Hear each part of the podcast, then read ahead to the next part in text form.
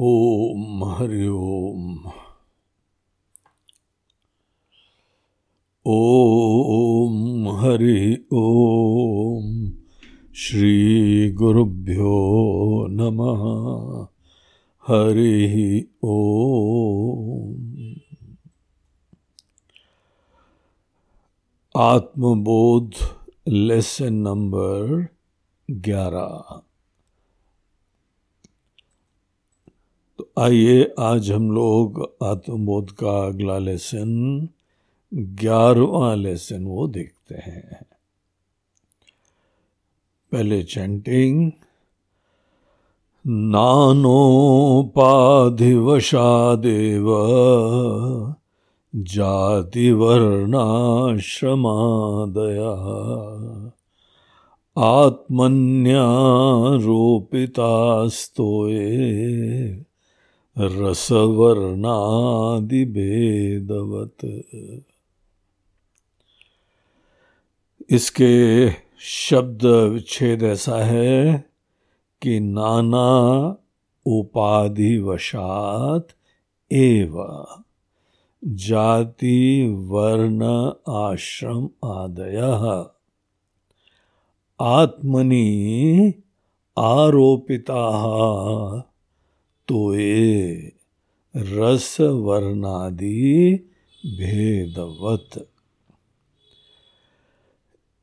इस श्लोक का ये यहाँ पे कनेक्शन है, इसकी संगति ऐसी है कि जैसे किसी ने एक प्रश्न पूछा हो, किसी ने ये प्रश्न पूछा कि महाराज आप आत्मा का ज्ञान दे रहे हैं क्या हर व्यक्ति की आत्मा एक ही होती है क्या?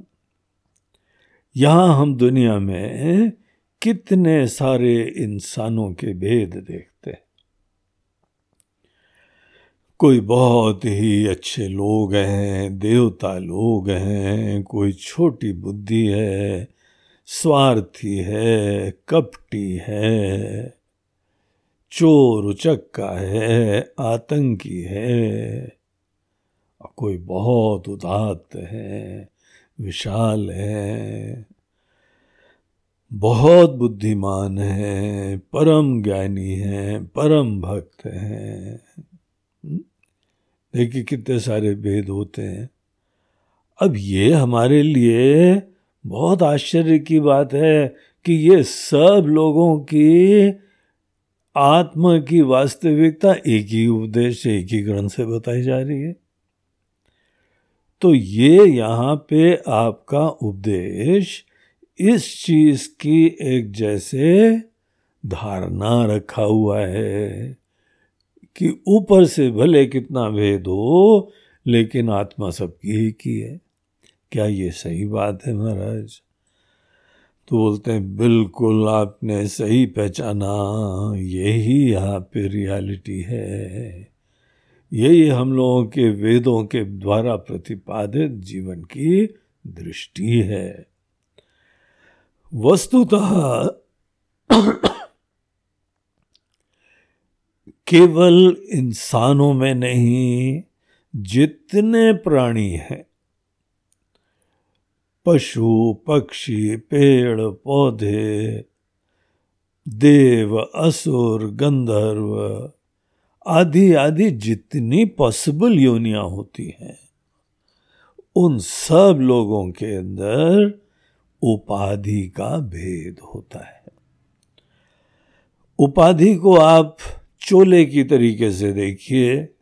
गीता के अंदर भगवान कृष्ण ने यही दृष्टांत सबसे उचित समझा। तो इस दृष्टांत को यहाँ पे देते हैं कि हर व्यक्ति की आत्मा। वो एक ही है और ऊपर जितने भेद दिखाई पड़ रहे हैं, ये सब भेद केवल उपाधि वशात है। ड्रेस का भेद है केवल। तो इस तरीके से यहाँ समझिए, और कोई ना कोई विशेष उपाधियों में निमित्त भी होता है। जिन निमित्त के वजह से उपाधियों में भेद हुआ करता है। यद्यपि जितने लोगों की उपाधि होती हैं, वो पंच महाभूतों से बनती हैं। हर उपाधि का जो उपादान मटेरियल कॉज होता है, उसको उपादान कारण बोलते हैं। हम लोगों ने पहले भी एक श्लोक में देखा था। तो उपादान कारण समस्त उपाधियों का वो पाँच महाभूत होते हैं। हम्म? तो ये आकाश, वायु, अग्नि, जल और पृथ्वी ये ही अपने सूक्ष्म तत्व में या उन्हीं का आगे एक स्थूलीकरण हो जाता है तो उस स्थूल फॉर्म में।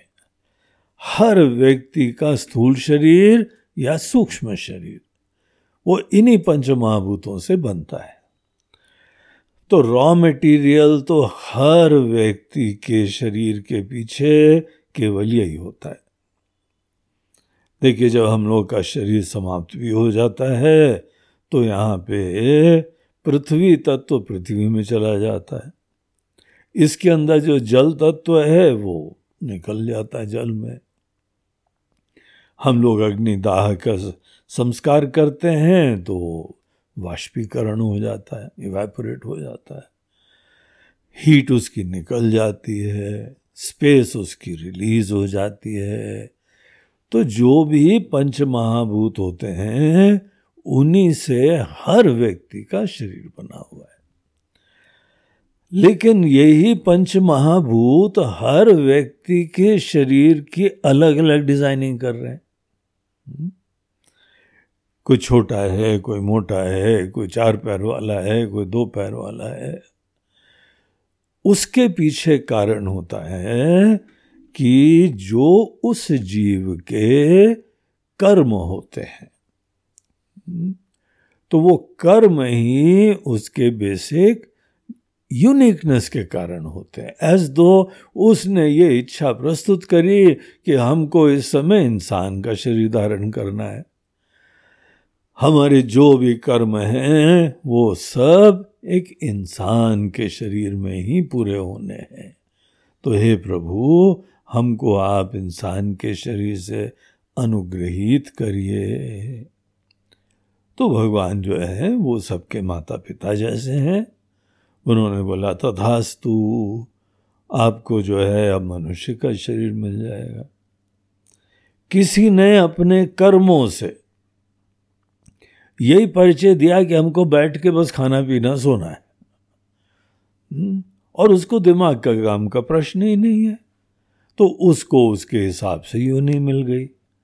हर व्यक्ति को उसके ही गुण और कर्म। एक गीता का आपको श्लोक का रेफरेंस दें। भगवान खुद बोलते हैं कि ये पूरी दुनिया हमने बनाई है। इंसानों की भी विविधता हमने बनाई है, अपने ही माया से। उनके द्वारा उत्पन्न जो पाँच महाभूत होते हैं, उन्हीं पाँच महाभूत को लेके जैसे कुम्हार, घड़ा, सुराही आदि बना देता है, वैसे मानो हमने सबके शरीर बना दिए। लेकिन सब की जो डिज़ाइनिंग है, वो हमने किसके आधार पे करी? चातुर्वर्ण्यम मया सृष्टम गुण कर्म विभागश तो गुण और कर्म, ये दो फैक्टर्स होते हैं, जो हर व्यक्ति के शरीर की, उपाधि के, मन की भी उसके डिफरेंस के हेतु हुआ करते हैं। तो एक होता है गुण और एक होता है कर्म। कर्म अर्थात पाप और पुण्य। ये दो ही प्रकार की श्रेणी होती है कर्मों में। या तो कोई बहुत ही उदात्त भाव से, निस्वार्थ भाव से, प्रेम भाव से, सबके कल्याण की भावना से फिर कोई कर्म करता है तो ऐसे लोगों को पुण्यात्मा कहा जाता है। ये पुण्य कर्म का संचय करते हैं और इसके अपने इफेक्ट्स होते हैं। कोई दूसरे होते हैं, छोटी बुद्धि के स्वार्थी, उनको अपने अलावा किसी की पड़ी नहीं है। रिश्ते नाते भी होंगे, वो भी स्वार्थ से चलाते हैं। शादी ब्याह भी करते हैं, किसी से जीवन भर का रिश्ता भी जोड़ते हैं तो भी दहेज मांग मांग के दूसरे व्यक्ति के अपने ही पत्नी के घर वालों का भी शोषण कर डालते हैं। कोई चिंता नहीं अपने स्वार्थ के अलावा। हर क्षेत्र में आपको छोटी बुद्धि, स्वार्थ की बुद्धि वाले लोग दिख जाएँगे हम्म? तो ऐसे जो लोग होते हैं, उनके समस्त कर्म पाप कर्म के अंतर्गत आते हैं और अंजाम तो भुगत नहीं पड़ता है हम्म? अनेक अनेक प्रकार से जो है, हम लोगों को पाप और पुण्य दोनों का अंजाम भुगतना पड़ता है दूसरा फैक्टर होता है गुण। गुण मतलब सत्वगुण, रजोगुण या तमोगुण। ये माया के तीन गुण होते हैं, त्रिगुणात्मिका माया होती है। अब किसी के अंदर सत्व गुण प्रधान है सत्व गुण व्यक्ति, वो प्रधान व्यक्ति, उसके मन में विचारशीलता होती है, संवेदना होती है, ज्ञान होता है। सब चीज़ों का विवेक होता है। होने की कम से कम संभावना होती है। आज हो ना हो। लेकिन बड़ा संतुष्ट प्रकार का व्यक्ति होता है। प्रसन्न होता है, स्वस्थ होता है। सात्विकता जो है, स्वास्थ्य के लिए बड़ी अनुकूल होती है। तो ये एक बार एक गुण हो गया, सत्व गुण, जैसे किसी विद्वान के अंदर होता है।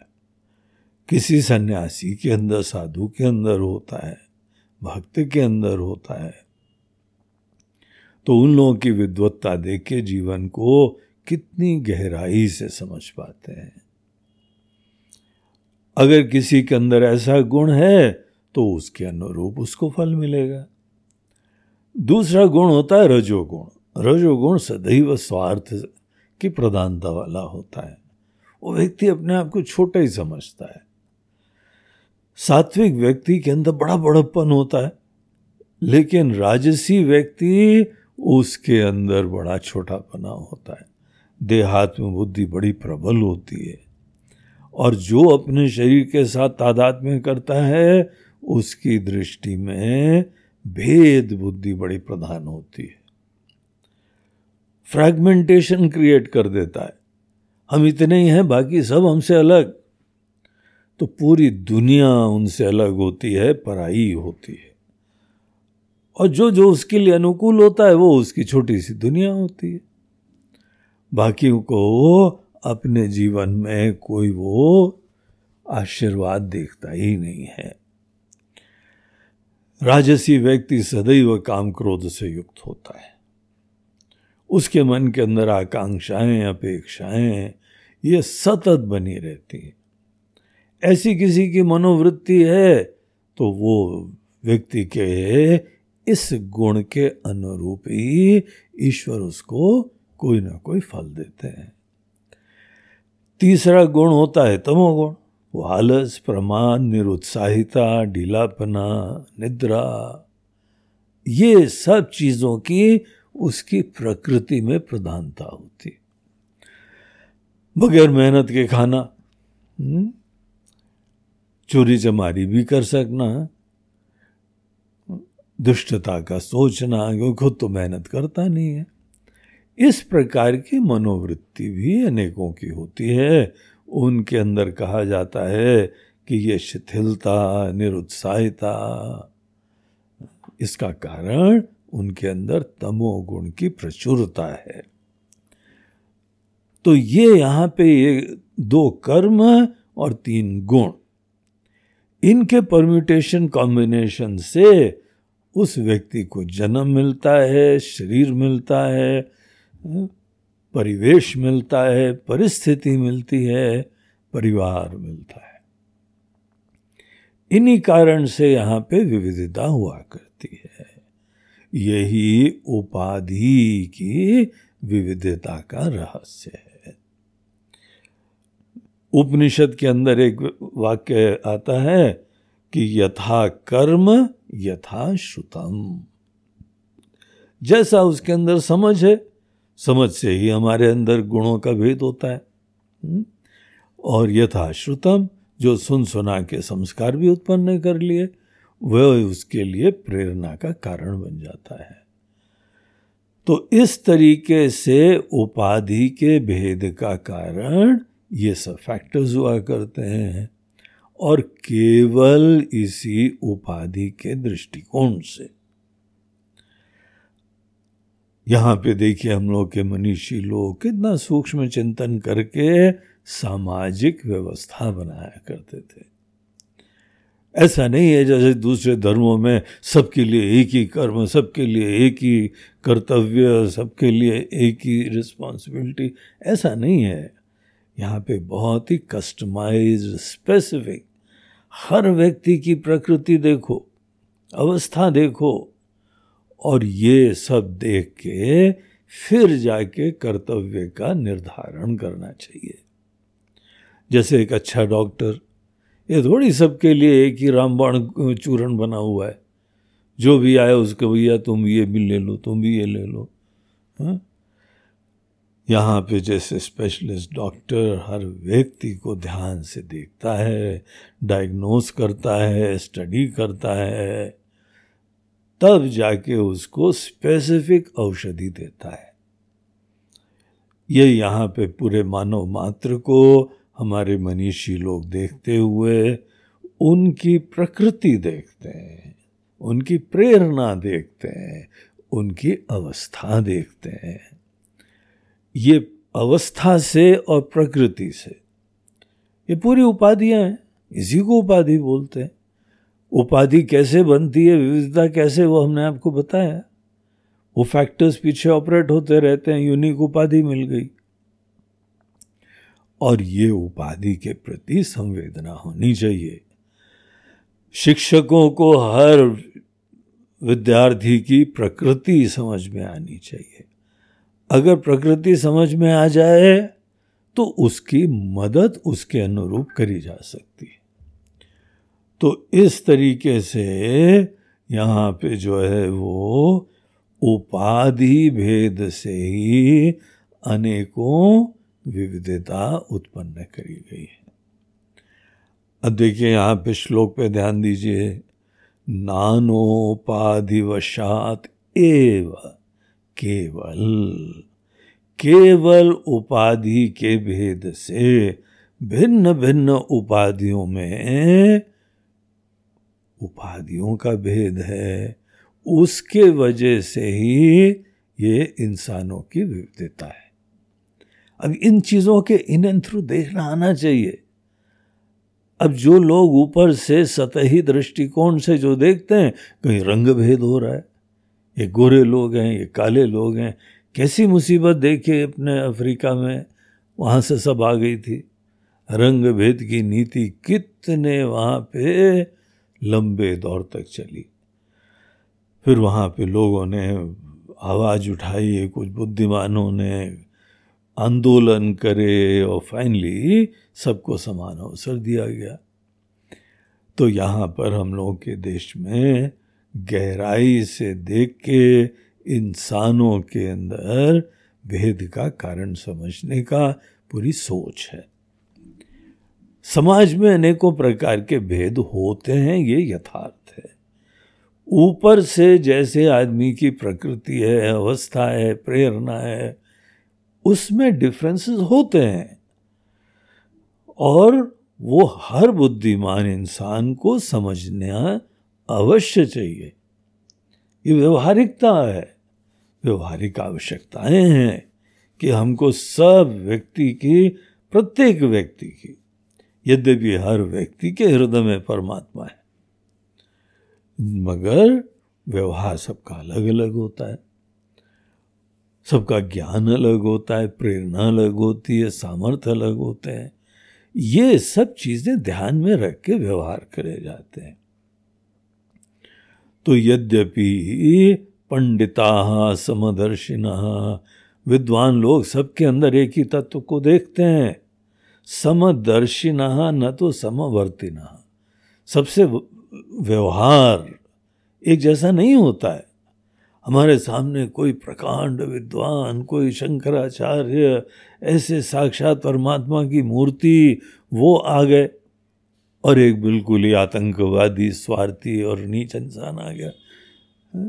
हम जानते हैं दोनों के आत्म तत्व वो चेतना, वो जीवन तत्व वो सत्ता, वो दोनों में समान है।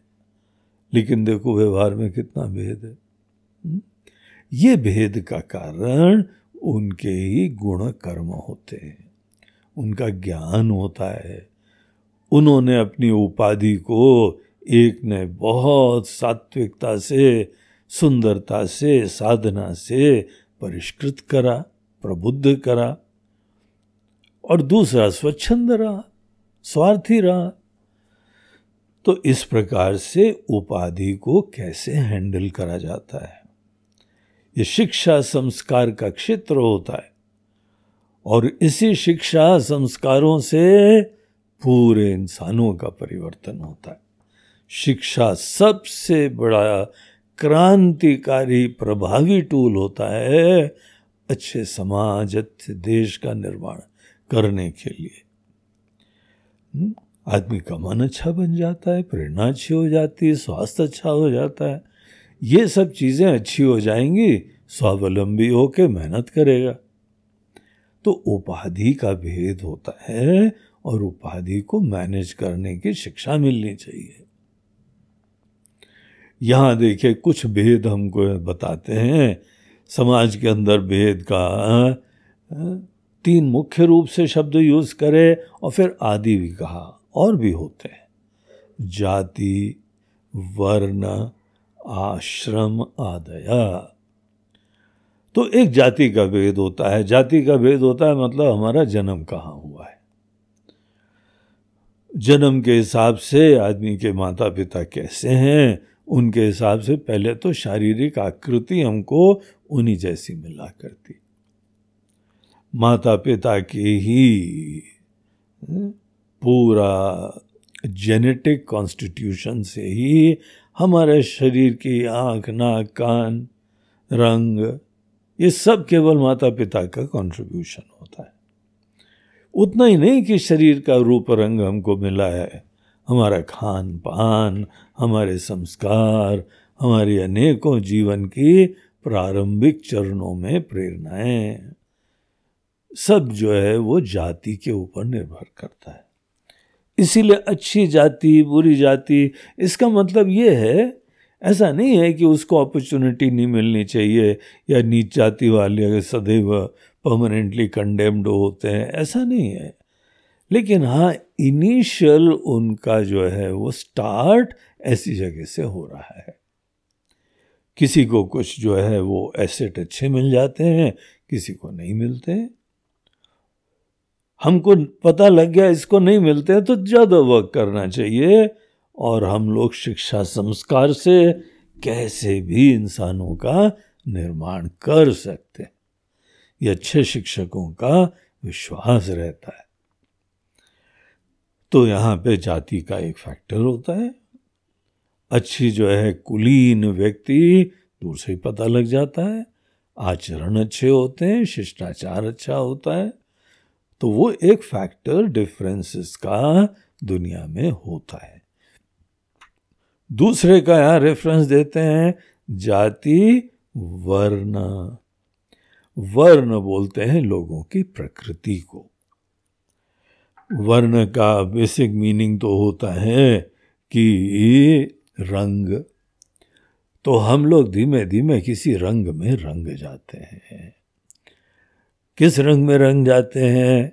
वो हमारे जो है परिवेश से जो भी परिस्थितियाँ आती हैं, वही एक्सपोजर मिलता है। कुछ पुराने भी हमारी प्रेरणाएँ होती हैं पूर्व जन्म की भी होती हैं बचपन से अभी तक की भी होती हैं तो ये हमारी प्रकृति का निर्माण करते हैं। प्रकृति से पता लगता है अंत प्रेरणा प्रकृति जो है, आदमी की प्रेरणा का स्वरूप बताती है। किसी की प्रकृति होती है ज्ञान का अर्जन और जीवन की गहराई में जाना, सत्य का शोध करना, खोज करना तो ऐसे लोग जो हैं, विद्वान लोग होते हैं टीचर्स लोग होते हैं फिलोसफर्स लोग होते हैं, शिक्षक लोग होते हैं तो उनको हम लोग ब्राह्मण कहते थे। तो एक वर्ण जो है ब्राह्मण का है, दूसरे जो हैं वो एक अलग प्रकृति दिखाई पड़ती, वो लीड कर सकते हैं। वो लीडर्स टाइप के होते हैं। कहीं पर भी समूह हो, जो लीडर टाइप का होगा ना, वो एकदम उभर के आ जाएगा सामने। दस लोगों को प्रेरणा देना, दिशा देना, सब उसको लुक फॉरवर्ड करते हैं। एक बड़ी विशेष स्पेशल प्रकृति होती है कुछ कुछ लोगों की। लीडरशिप क्वालिटीज उनको हम लोग क्षत्रिय कहते थे। इनके अंदर रजोगुण प्रधान होता है। लेकिन रजोगुण के बाद सत्व गुण भी उनके अंदर होता है। इसीलिए उदात्त कार्य के लिए, सबके कल्याण के लिए जीते हैं। ऐसे लोगों को क्षत्रिय कहते हैं। ये एक दूसरी प्रकार का वर्ण है। तीसरा वर्ण होता है वैश्य का। वैश्य भी बहुत ही जो है राजसी डायनेमिक होता है एक्टिव होता है। लेकिन उसका रजोगुण के बाद नंबर टू पे जैसे तमोगुण आता है, स्वार्थ के लिए करता है। बहुत मेहनत करेगा, लेकिन हमारी प्रॉफिटेबिलिटी होनी चाहिए, हमको फ़ायदा होना चाहिए। फ़ायदा उसको होगा, तब जाके वो दिन रात मेहनत कर लेगा। तो ऐसा जो है वो व्यक्ति, वो वैश्य कहलाता है। बहुत ही ये लोग भी बड़े भारी एसेट होते हैं किसी देश की, किसी जगह की इकोनॉमी यही लोग अच्छी करते हैं। वैश्य से पैसे निकाल लेना बड़ा मुश्किल होता है, लेकिन वैश्य पैसों को मल्टीप्लाई कर सकता है। ऐसा सामर्थ्य जो है, वो जल्दी जल्दी किसी के पास नहीं होता है। बड़े स्पेशल लोग होते हैं ये। तो इस तरीके से ये यहाँ पे तीसरी प्रकार की प्रकृति अब चौथे प्रकार लोग हैं, समझिए, ये प्रारंभ की तीनों उनके अंदर प्रधान नहीं है। न ज्ञान का अर्जन, न धर्माचरण, समाज में अच्छे संस्कारों का निर्माण, दिशा देना, लीड करना या कोई बिज़नेस करना। अब कोई ऐसा डल माइंडेड है जो तीनों नहीं है तो उसको हम लोग ने नाम दिया शूद्र का। अब ये प्रकृति का भेद एक व्यवहारिक यथार्थ है। हम्म? हमको अगर समाज में लोगों को कर्म डेलीगेट करना पड़ेगा तो इन सब चीज़ों का ध्यान रखना ही चाहिए। और तीस, तीसरा फैक्टर यहाँ पे बताया आश्रम। आश्रम जो है किसी की अवस्था के दृष्टिकोण से चर्चा होती है। कोई बहुत छोटा बच्चा है, कोई गृहस्थी है हाउस होल्डर है, बड़ा हो गया, जिम्मेदारियाँ हैं, एक और थोड़े वृद्ध हो गए, एक बिल्कुल ही काफ़ी मेच्योर हैं।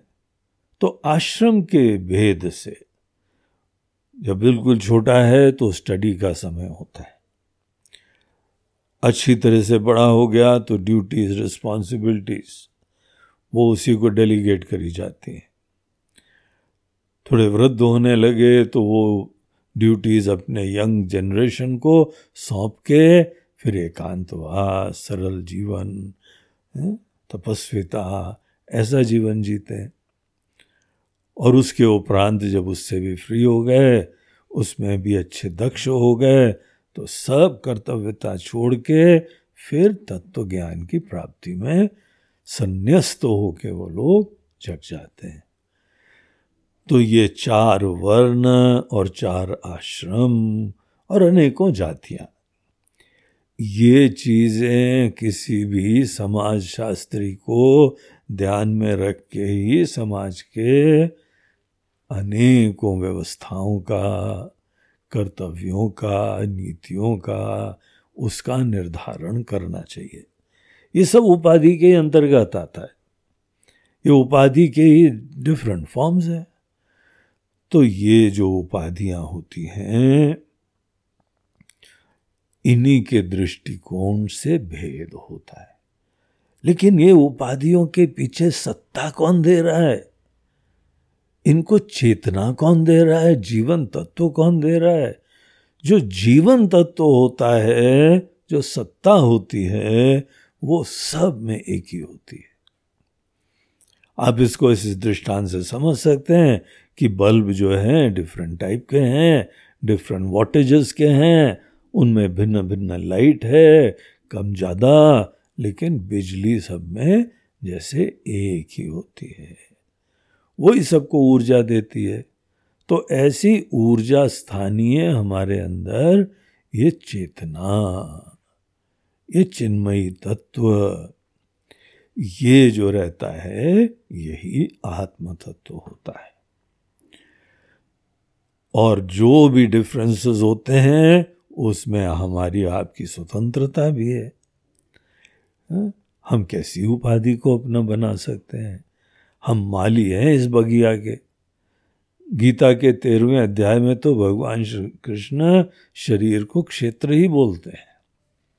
इदम शरीरम कौंतेय क्षेत्रम इति अभिधीयते। एक क्षेत्र है। एक तुम्हारी खेती है। तुम जैसा बीज बो, वैसी फ़सल प्राप्त करो।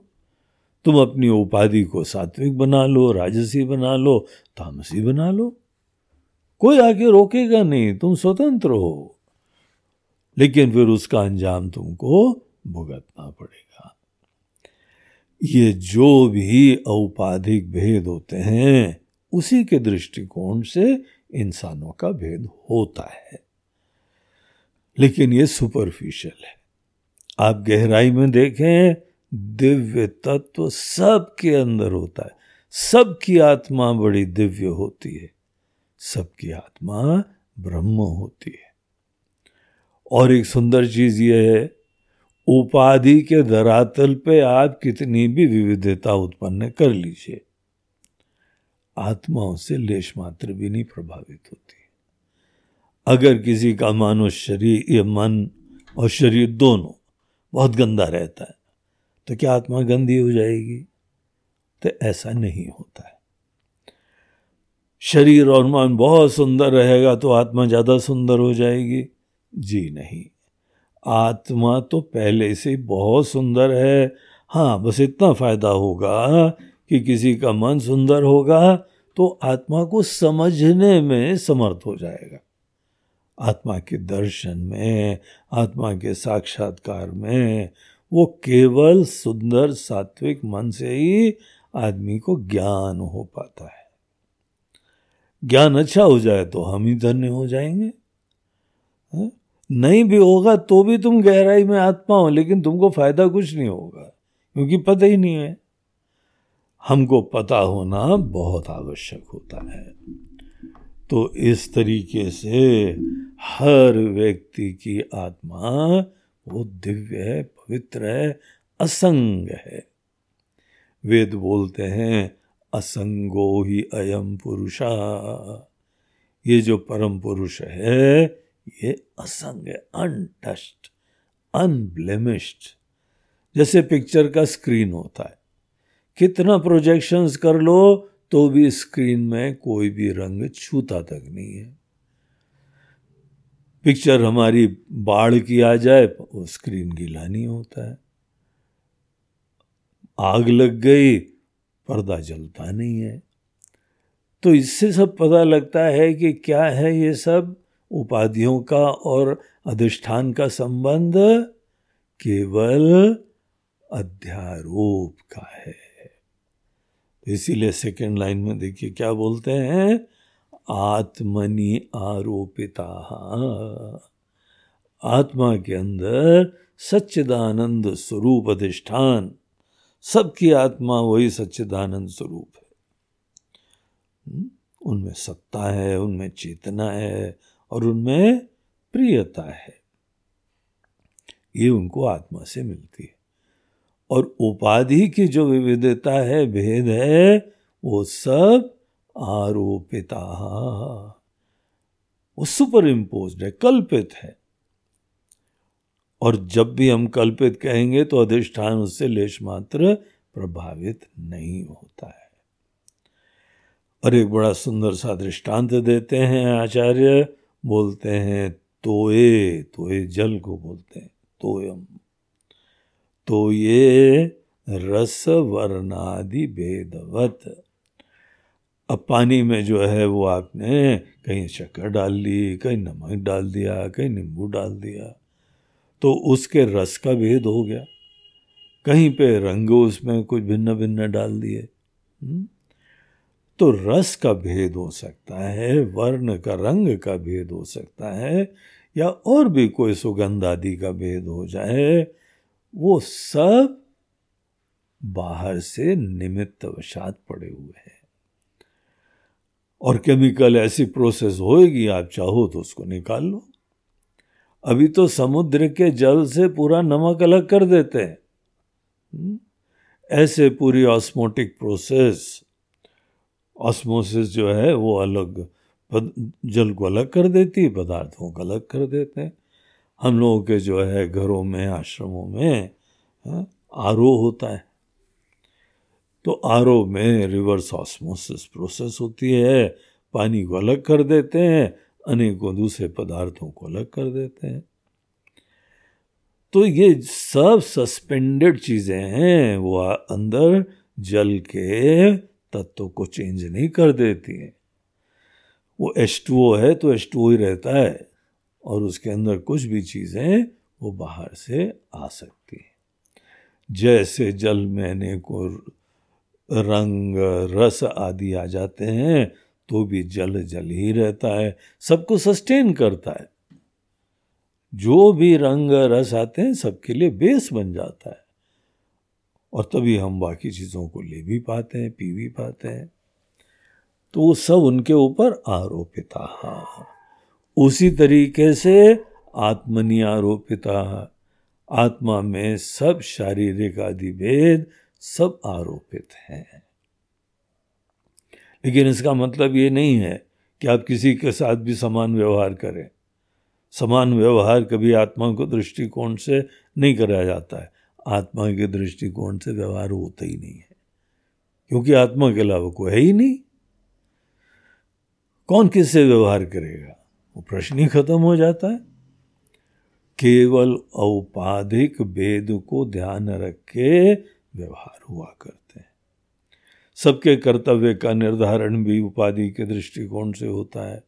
अच्छे बुरे का भी उपाधि के दृष्टिकोण से होता है।